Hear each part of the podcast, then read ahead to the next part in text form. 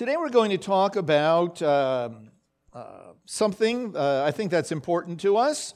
We never sent out an email or made any announcement about it, but maybe if you uh, on social media or if you just know things that are going on in Israel in general, you know that this past week uh, was uh, Yom HaZikaron and Yom HaAtzmaut. Uh, Yom HaZikaron means Day of Remembrance. It's Israel's Memorial Day. Uh, and it's always the day before uh, Israel's celebration of independence, Independence Day. Yom HaAtzmaut is Israel's Independence Day.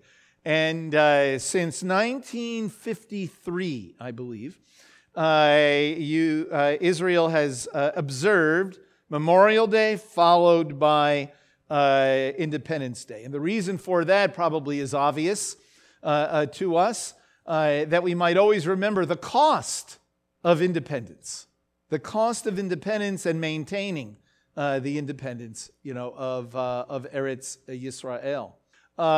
in Israel, Yom HaZikaron, Memorial Day, the day of, of remembrance, is really a, a very solemn day. Uh, unlike here, Memorial Day is when you paint your picnic table or something, you know. But uh, in Israel, it is uh, a very solemn day. No work is done, and so on and so forth, because uh, almost everyone, just about everyone in Israel, knows somebody or knows somebody who is related to somebody who has died in uh, a war uh, in Israel or in some kind of, uh, you know, uh, uh, some kind of, um, what's the word I'm thinking of? Conflict. Yeah, some, some type of a conflict uh, in, in, all these, uh, in all these years. So it's important, I think, for us to remember that, you know, and uh, important for us to, even though we're not in Israel and not, not really observing it, but uh, to be aware of it and to remember it and to appreciate it and to be reminded once again. I mean, in a way, we're preaching to the choir here, of course. But we always need reminders, uh, you know, of the importance of Eretz Yisrael, of, of Israel, of Jerusalem, and, and to be aware of it. Uh, you know, it doesn't mean certainly that um, uh, Israel ca- uh, can ever be criticized. We do plenty of that. but uh, very important uh, that uh, we, as um, people living in the diaspora, uh, uh, are aware uh, of, of the things happening in Israel and in the world we live in today. are supportive of the state of Israel, you know, and its um, maintenance, right? very, very important because we're certainly living in a day when that's certainly uh, nothing to take for granted uh, in, any, uh, in any way, shape, uh, or form. You know? And I, I, think it's also poignant to think about the issue of how uh, you have the uh, remembering those who have perished, remembering the cost right before the celebra- great celebration on Yom HaAtzmaut, great celebration of, uh, you know, of independence. In the Jewish world, interestingly enough, you know, pain and joy are, uh, are related uh, to each other, right? Think about like at the Seder, right? We eat uh, bitter herbs and then we eat charoset. We eat maror and we eat charoset. The bitterness of slavery, is what we say, and the sweetness of redemption, right? Uh, both are indeed important to us, right? I think of a Jewish wedding. Last Sunday, we watched Ken and Debbie Cornwell uh, renew their marriage vows, and that was a real blessing. Uh, and uh, Ken stepped on a glass, right? We usually, you know, in our world today, stepping on the glass is kind of like saying it's, it's done, you know, it's finished, and so on, and we give it all kinds of meanings. But, you know, the original meaning of stepping on the glass was really remembering uh, on this day of great joy, uh, the pain and suffering uh, that has come before us uh, to get to this day of, of joy. Uh, and, um, and so we remember that. Uh, and then, of course, aren't there many Bible verses that talk about uh, out of tribulation comes hope, and hope does not disappoint, you know, things, things of that nature. Think about the death and resurrection of the Messiah, right? Yeshua's death led to his resurrection. Uh, pain, suffering, uh, and uh, victory. Victory.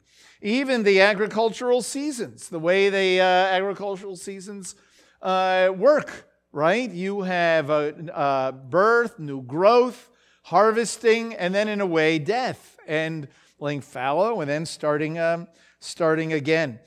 So, uh, you know, when we look at the, uh, the history uh, of, uh, of Israel and we, we think about the history of Jerusalem, certainly we know, we don't have to rehash it, lots of pain and suffering. In fact, uh, in our, uh, the lessons that, that I've had the privilege of in, in uh, uh, being uh, meeting online with Ellie and Claire, we've talked about Jewish history and talked about the, the, the adapting of the Jewish community to the current uh, situation and whatever it has been over thousands of years. Certainly, a lot of uh, pain and suffering and survival. But what, what drove uh, our ancestors and continues to drive really the Jewish community uh, is, uh, is hope, a hope indeed for the, uh, for the future. And we certainly see, see that in the, in the scriptures, um, in many, uh, many different places. We read about uh, you know, the future glories of, of Israel, the future glories of, of Jerusalem. And I thought today I would talk about a little psalm, just one little psalm, and then uh, a couple of words.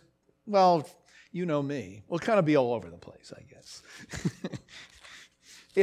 you know, there are uh, some psalms. Uh, they're actually uh, referred to uh, as uh, Zion psalms, Zion songs.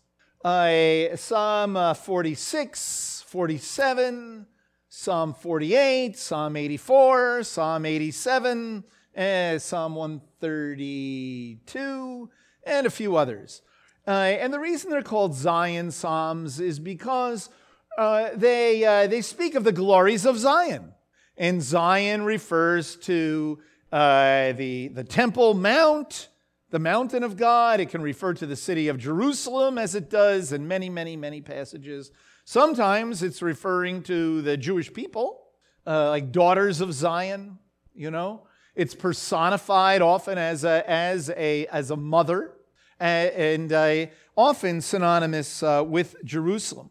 And it speaks of glorious uh, times and, and uh, the greatness of God. For example, uh, since I mentioned some of these Psalms, I'll read uh, a few verses from a few of them. In Psalm 46, God is our refuge and our strength, a very present help in trouble. Uh, we read, uh, uh, just to uh, save some time, if you run down to verse 4 of Psalm 46, there's a rivers whose streams make glad the city of God, the holy dwelling place uh, of the Most High. The, the phrase, the city of God. Uh, is a, uh, is uh, a reminder. That's why it's called a Zion Psalm because it mentions the city of God, the holy dwelling place of, um, of, the, uh, of the Most High. In Psalm 48, uh, great is the Lord and greatly to be praised, the city of our God, his holy mountain. Beautiful in elevation, the joy of the whole earth is Mount Zion in the far north, the city of the great king. Uh, and so it, it speaks of the greatness and the glory of God and the, uh, uh, and the kingdom of God, and, uh, and, and it brings a great, great encouragement. Psalm 87, though, is kind of unique and interesting. It's a small psalm. We don't read it very often. It's only seven verses long, but it really is uh, uh, quite uh, fascinating and perhaps was in the mind of Yeshua Paul and Peter in particular in some of the passages that we read in the Brit Chadashah. So, Psalm 87, all seven verses, is about Zion. Zion. We read uh, in verse 1 His foundation is in the holy mountains. The Lord loves the gates of Zion more than all the other dwelling places of Jacob. Glorious things are spoken of you, O city of God. I shall mention Rahab and Babylon among those who know me.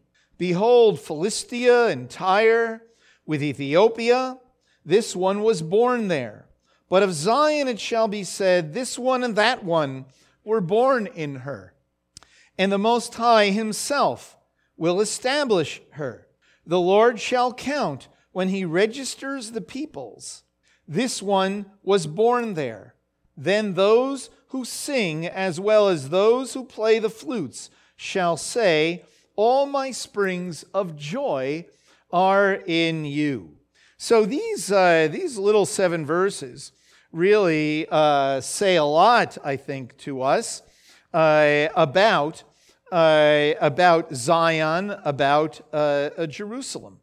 When it says his foundation is in the holy mountain, uh, it means, in a sense, that he, has, he, he has built you know, he has built the holy mountain. His foundation is in the mountain. His, uh, uh, uh, he, he'll never be removed from the mountain.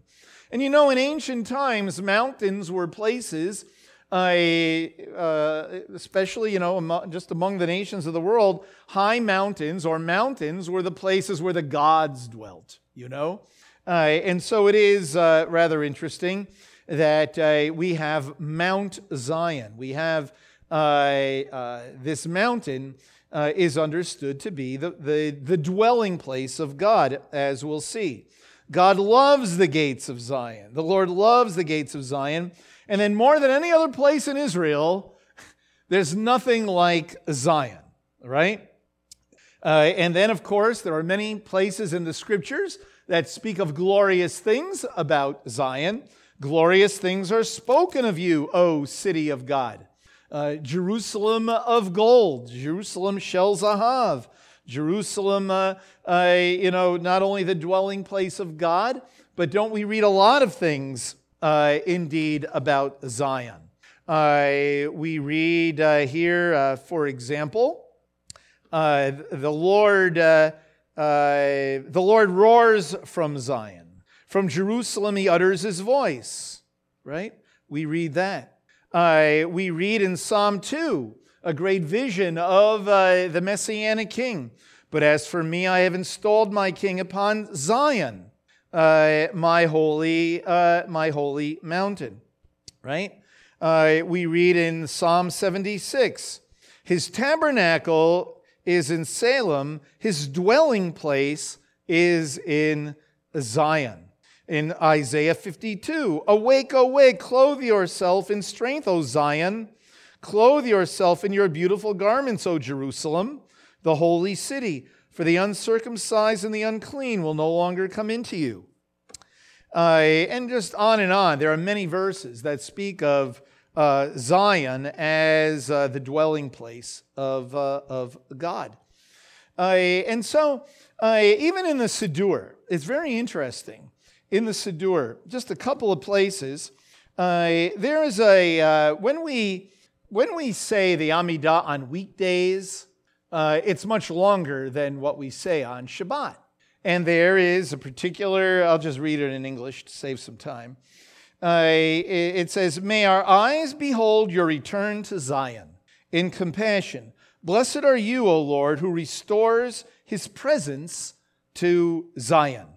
Uh, and so Zion is a word that represents uh, uh, the presence of God and all that that means uh, uh, permanently in Jerusalem.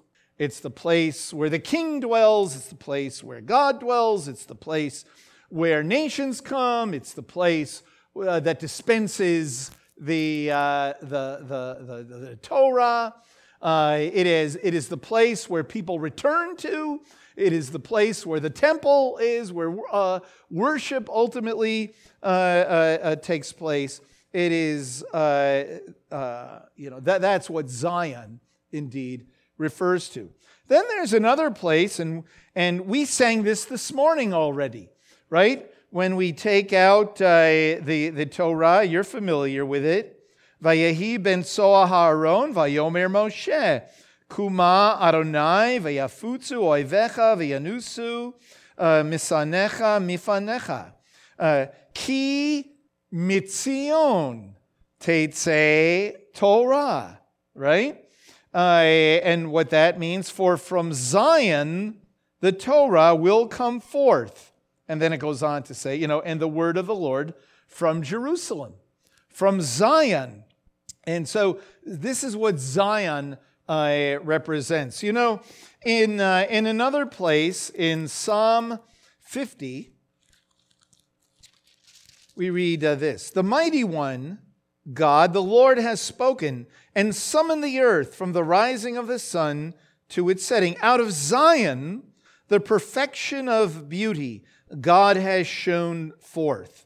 You know what's very interesting about that? That in uh, the Talmud and other places in rabbinic literature, Psalm 50, this description of Zion in Psalm 50 has led to many stories, midrash, midrashim, and other, other writings and narratives uh, that talk about God created the world out of Zion, that uh, the beauty of God has shone forth out of Zion.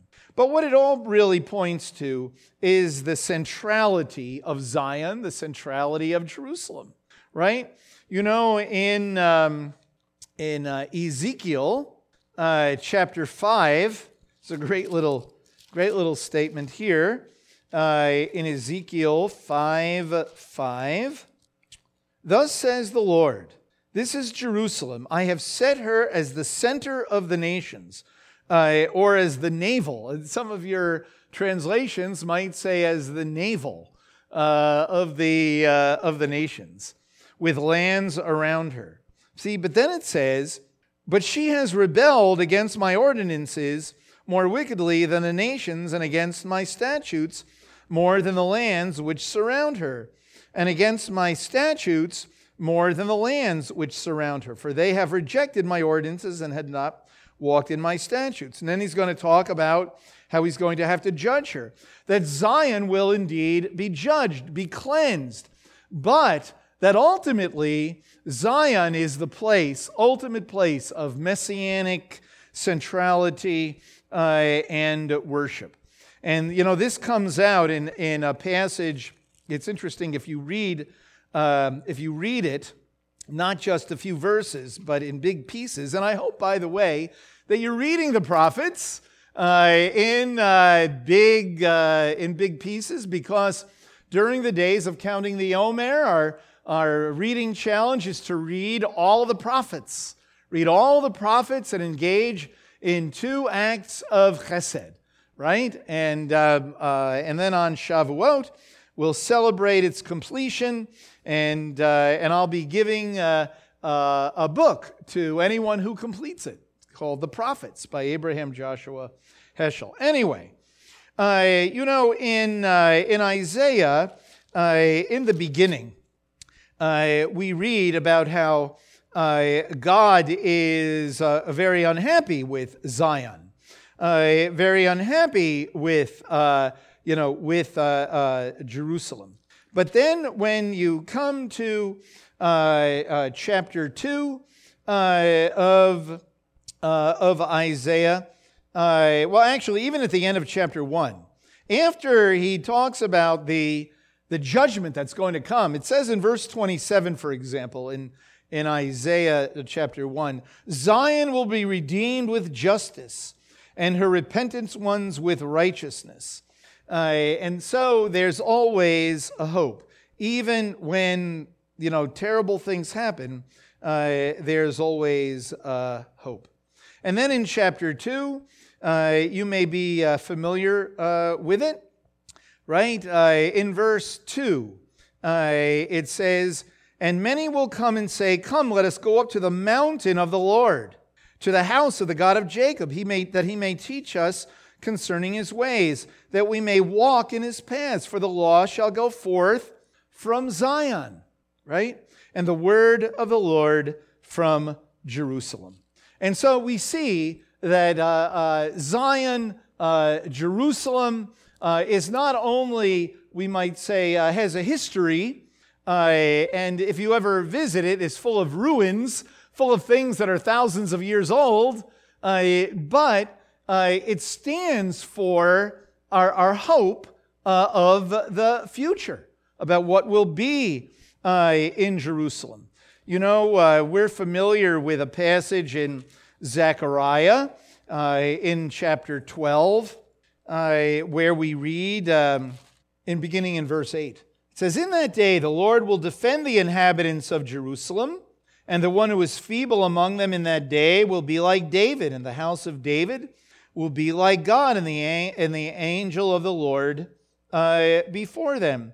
And it will come about in that day that I will set about to destroy all the nations that come against Jerusalem.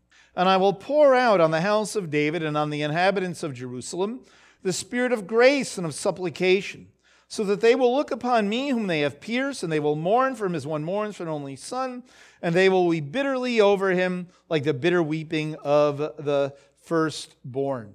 And of course, it's talking about the return of Yeshua. It's talking about the return of the Messiah to Zion, to Jerusalem. And then a couple of chapters later, we read in verse uh, 16 of chapter uh, 14 Then it will come about that any who are left of all the nations that went against Jerusalem will go up from year to year to worship the King, the Lord of hosts, and to celebrate Sukkot. The point is, they're coming to Zion. The, uh, the, the word of the Lord goes forth from Zion. Zion uh, is the dwelling place uh, of God. It is the focal point uh, uh, in our worship in the uh, uh, Siddur, and it plays this dramatic role.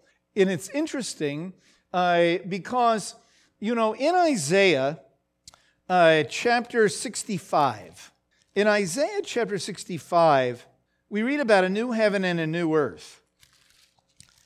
But it also uh, well, here in verse 17 of Isaiah 65 For behold, I create new heavens and a new earth, and the former things shall not be remembered nor come to mind.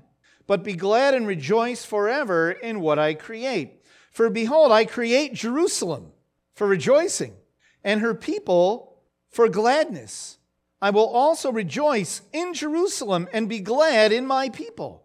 And it will no longer be heard in her the voice of weeping and the sound of crying. We could keep reading. But the point is, is that just as there's a new heaven and new earth, there's going to be a new uh, a Jerusalem. Now that doesn't mean that the world is going to, the world is gone and it's you know in, in some other place and we're not real people. No, we know that there's going to be a resurrection. Yeshua is the prototype of the resurrection, right? uh, and, uh, and Jerusalem will be restored, renewed.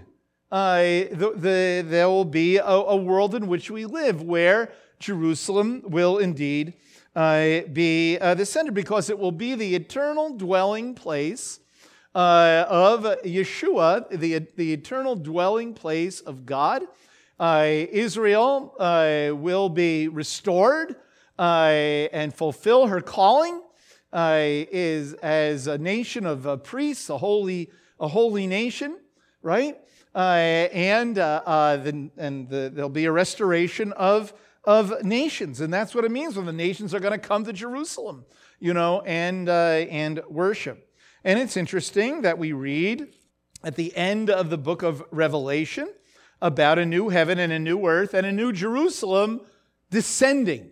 And uh, what, that, what that is referring to, you know, usually conventional wisdom is uh, everything here disappears and we go to heaven. We go to this other place. But actually, it's the other way around. What actually is, is that heaven comes here. And this world becomes, is amalgamated. Now there's this gap, right? We live in the domain of darkness. The world is in rebellion.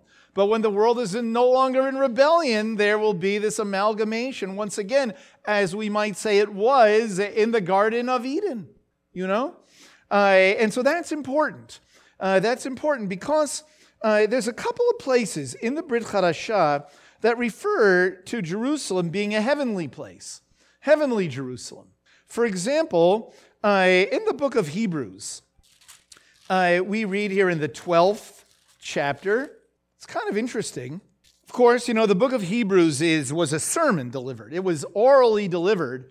Uh, and encouraging people to stick with stick with the program no matter what you know don't abandon yeshua don't abandon the cause of, of messiah and that's what he's saying to these messianic jews. That's why it's called the book of hebrews right? But he says something very interesting uh, here beginning in verse 18 of chapter 12 it says, For you have not come to a mountain that may be touched, and to a blazing fire, and to darkness and gloom and whirlwind, and to the blast of a trumpet, and the sound of words, which sound was such that those who heard begged that no further word should be spoken to them. He's talking about Sinai, right? Okay? For they could not bear the command if even a beast uh, touches the mountain, it will be stoned. And so terrible was the sight that Moses said, I am full of fear and trembling. But you shall come to Mount Zion, to the city of the living God, to the heavenly Jerusalem, and to myriads of angels, to the general assembly and Kehillah, congregation of the firstborn, who are enrolled in heaven, and to God, the judge of all, and to the spirits of the righteous men made perfect I would suggest, and I, I would suggest uh, that even though it's not in your cross references, believe it or not, that uh, the writer of Hebrews, I think that he may have been thinking about Psalm 87, that little psalm. Because isn't it interesting? In Psalm 87, it talks about God registering people, registering people. In other words, writing it, writing their names in, no matter where they come from, it's as if they're from Zion, right? and how wonderful it is to be a citizen of Zion, even if you're from Babylon, even if you're from Rahab, uh, even if you are uh, from Ethiopia, no matter where you're from. And now here in, Revel- in uh, Hebrews chapter 12, he says, who are enrolled, enrolled in heaven. I think that's kind of interesting, that relationship of Psalm 87 to this. But what does this mean? Uh, he says, you didn't come to can you imagine? It sounds all, it sounds rough here. He says, you know, you didn't come to Sinai, you came to Zion. What does he mean by that? Well, I can tell you what he doesn't mean. He doesn't mean, he's not comparing them. He's not saying uh, Sinai is bad and Zion is good. He's not uh, referring to uh, old covenant, new covenant. Uh, he's not comparing them what he is saying is, is that you, you have been to Sinai, right? You have the Torah, but you can't, you know, it, it leads to judgment, as we see in the, in the text. It leads ultimately to, to judgment without the Ruach, without the ability to, uh, to uh, uh, live it out. Uh, he says, But you have come to the dwelling place of God. Zion, heavenly Jerusalem. I remember that Zion represents the dwelling place of God, the place of the king, right? And we know that uh, indeed uh, uh, today Yeshua ascended uh, to the right hand of the Father, and we know from lots of passages uh, that we are in him and we are dwelling in heavenly places and, and so on, right? It's referred to here as a heavenly Yerushalayim. I think that it reminds us at least that the, um, that the focal point is Yerushalayim, is Jerusalem. But the day is going to come, remember, like I said, that it, there's, the new there's going to be this amalgamation, that Jerusalem in this world will be restored and Jerusalem in this world will again will function as Zion, we might say in a cosmic kind of a cosmic kind of way. And, uh, and it is very, very important to understand that even in, you know, uh, in Jewish writing, in rabbinic writing, it's very interesting that the focal point of the future is Zion and not Sinai. Sinai is in the wilderness somewhere. Zion is the promised land. Israel at Sinai, yes, entered into a covenant relationship, but not, uh, but not the promise uh, of, uh, you know, of, of the forgiveness of sins and the eternality of being in relationship with God. No, that is at Zion. And what happens ultimately, it's not that Sinai disappears, but we know that the, uh, you know, the giving of the Torah and the living out of the Torah takes place in Zion.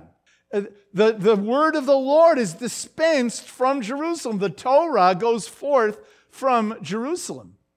So he's not saying anything here negative about the, the Torah. In fact, you know uh, how uh, we talk uh, about um, last week when I was talking about Ken and Debbie. I was quoting from a, a book about um, man and woman coming together as a perfect asymmetry, right? Two different things fitting together just right. Well, we could say that Sinai and Zion are like that. Sinai by itself uh, ultimately is failure. Zion by itself uh, has no, uh, no boundaries, no limits, no morality, no ethics, no, uh, no teaching, right? and so Zion, Sinai cannot exist without Zion, and Zion can't exist without Sinai. And so the two mountains are like two very important uh, um, signs or two very important moments in Jewish history Mount Sinai and Mount Zion. But clearly, Mount Zion is uh, indeed the future. In fact, I mean, Jon Levenson wrote a book called uh, uh, Sinai, uh, Sinai and Zion, an introduction to the Jewish Bible where he talks about all these things. He talks about this, and it's, it really is an amazing thing. He's a Jewish scholar, uh, and he writes uh, about how Sinai was a terrest- is understood to be terrestrial, and, uh, and this is kind of a funny word that he uses, that Zion is like extraterrestrial. you know, it's not from outer space, but it's cosmic in its scope. Sinai is about Israel. Zion is about the world. See? uh, and uh, very, very important. So uh, I just wanted to read something here uh, about from uh, a little commentary that I have uh, on the Psalms, a Jewish commentary, the Soncino books of the Bible. This is not a Christian commentary. It's not a messianic commentary. but I want to make the point that we should never get the idea uh, that, you know, we've created our own whole understanding of the, of the future uh, as a messianic community to make it fit into Yeshua or something, right? So I just want to read uh, here uh, a couple of things about Psalm 67, uh, 87. So the title in the commentary it says Zion, the World Center. This brief poem is one of the most remarkable in the Psalms. Both in tone and outlook, its character is prophetic in the sense that it proclaims the hope of a universal kingdom of God with Zion as its metropolis. Okay? Uh, and, uh, and then he goes on a little farther uh, to say the psalmist who wrote this psalm was an idealist of the highest order. His central and foremost thought is of God, who made all men and who will in his own time draw all men unto himself. The all fatherhood of God is an eternal fact which demands the brotherhood of man. God is true to himself, but men are not true to themselves. How's that? Nevertheless, the psalmist, with his sublime outlook, envisages a time in world history when, irrespective of nationality, people will come uh, to themselves and therefore to God. That is what Zion represents. That is the hope of Israel. The hope of Israel is not just about Israel and the Jewish people, it's about the hope of the world with Jerusalem as its center. But in order for it to take place, Jerusalem needs to be a Israel. It needs to be the, the homeland of the Jewish people, the, the messianic people. Uh, and, uh, and, and so, therefore, when we say that, well, today there's a heavenly Jerusalem, the earthly one doesn't matter, it absolutely matters. It matters very much in the same way that we would say that when we come to know the Lord, we have a role to play in the redemption of this world. We don't just go to sleep and wait to die and go to heaven, right? We don't believe uh, that but that we have a role to play in the redemption of, of this world. So, therefore, Israel and Jerusalem as a physical location in this world is indeed very important to us. Now, I'll just say this this, this uh, commentary also goes on to say, uh, when it says, I will make mention of Rahab and Babylon as among them that know me. Behold, Philistia and Tyre with Ethiopia. This one was born there. But of Zion it shall say, this man and that one was born here, and the Most High uh, does establish her. The Lord shall count in the register of the peoples. This one was born there. So he says this The speaker is God announcing that the powerful nations which had warred against Israel will become enrolled as citizens of Zion. Rahab, the poetical name of Egypt, it means the haughty, arrogant or was the name of a sea monster in an ancient myth to which the country was likened. Babylon, even the nation which had destroyed Jerusalem and the temple, will be included. And he goes on. So it is, uh, it is an amazing thing. He says, uh, In Zion, to those citizenship, they will be admitted as fully as if they had been part of the native population. So that's not just some kind of, uh, you know, uh, new covenant, uh, manufactured, uh, a kind of thing. Psalm 87 is a vision indeed of the future. And doesn't it remind us of a passage in Philippians where we read our citizenship is uh, in heaven? and of course, Paul was saying our citizen is not, it's not our Roman citizenship that is our primary identity. Uh, it is our citizenship in heaven. But perhaps he also had in his mind this psalm because all, and, and, what, and of course, what we read in the book of Hebrews that, that we are part of this heavenly Jerusalem. And so, just as we say we, we dwell uh, with Yeshua in the heavenly, so we know that there will be a day, though, of dwelling indeed uh, in this world. And by the way, this is just a little aside, and then we'll finish up here. Uh, and that is that there is a, a, a passage in Galatians. And the book of Galatians speaks of the two mountains also.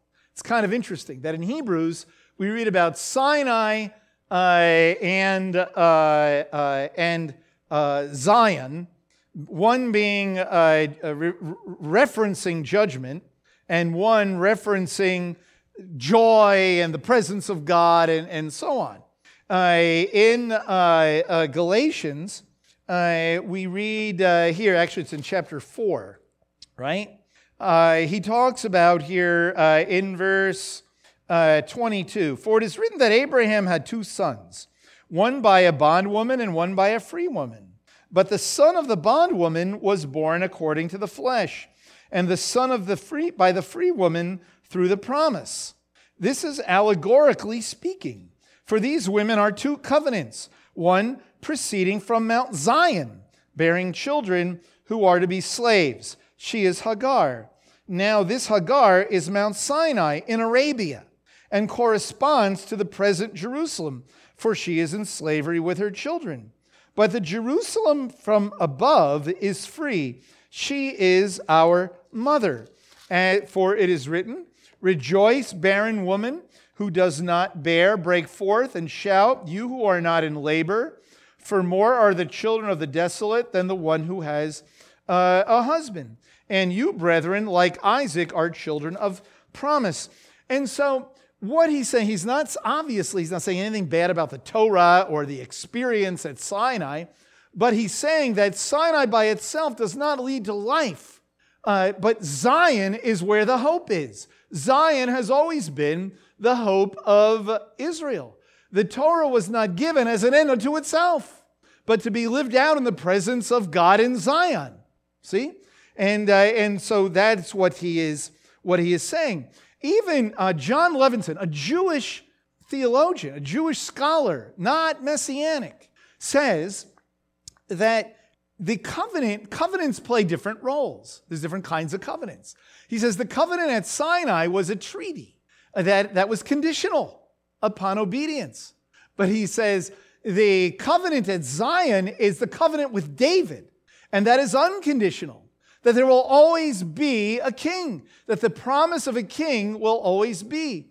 Uh, and of course, with the revelation that we have in the Brit Hadashah, uh, and what we read in the book of Jeremiah, we know that it is the new, the new covenant. The new covenant is not just about the forgiveness of sins, but the new covenant, uh, you know, is that uh, a God will dwell in uh, Jerusalem on Zion. Uh, we will live with him. There'll be a new heaven and a new earth. Sins will be forgiven. The Torah will go forth to all the nations. That's all part of uh, what we call uh, the, uh, the new uh, covenant. Um, but it begins with the restoration of Jerusalem, uh, you know, and Israel, as we see when the Messiah returns. Just as he came the first time to Israel and to Jerusalem, when he returns, it's to the same place. Uh, and, you know, in, um, in Ezekiel, you, you know, we're familiar with uh, chapter 36 and 37. Uh, in chapter 36, Ezekiel says that he's going to vindicate the holiness of his name, that Israel has profaned his name, but you see, this return to Zion, this return to the land, is. Um, uh, is unconditional. And this is, this is indeed the, the promise that does not depend ultimately on o- obedience, but God will bring it to pass. He says um, in verse 24, I will take you from the nations and gather you from the lands and bring you into your own land. And I will sprinkle clean water on you, and you will be clean. I will cleanse you from all your filthiness and your idols. Moreover, I will give you a new heart, put a new spirit within you, and I will remove the heart of stone from your flesh and give you a heart of flesh, and I'll put my spirit within you and cause you to walk in my ordinances. So there is a return to the land and a return to the Lord. Can't have one without the other. A return to the land and a return to the Lord. That's what he promises. In chapter 37, this is where Isaiah, uh, where uh, Ezekiel sees this big valley of bones, right? Big valley of bones. And he says, What are these? I don't understand it, right? And, and God gives him this vision, and he sees the bones begin to shake, right? They begin to shake. And slowly they begin to come together. And slowly you have like a skeleton. And slowly you have organs and muscles and everything else. And then you have a dead body. And then God breathes life into the dead body. And what does he say? He says, This is the house of Israel. This is the house of Israel. I think that what is very important for us in this is that when we look at Israel today, uh, we might not think of Zion, of, uh, we might not think of uh, God dwelling in the midst of, uh, of the land, but I believe very much that the purpose of chapter 37 is to tell us how this passage in chapter 36 is going to take place. And the way it's going to take place is slowly and, and that there's a process. And that's why in chapter 37 he talks about the bones shaking, the bones rattling, and that Israel will say, We have no hope, but the bones will indeed come together. And, uh, you know, the fact that there is a, a, um, a land of Israel today called Israel uh, with uh, uh, the centrality of Jerusalem. And even though when you go there, you see ruins that are very old, the best part has yet to come. And, uh, and so that's why it's so important for us uh, to be concerned for Israel and to be praying for the peace of Jerusalem, as we read in Psalm 122, right? Uh, and, uh, and to be aware of it and to never take it for granted.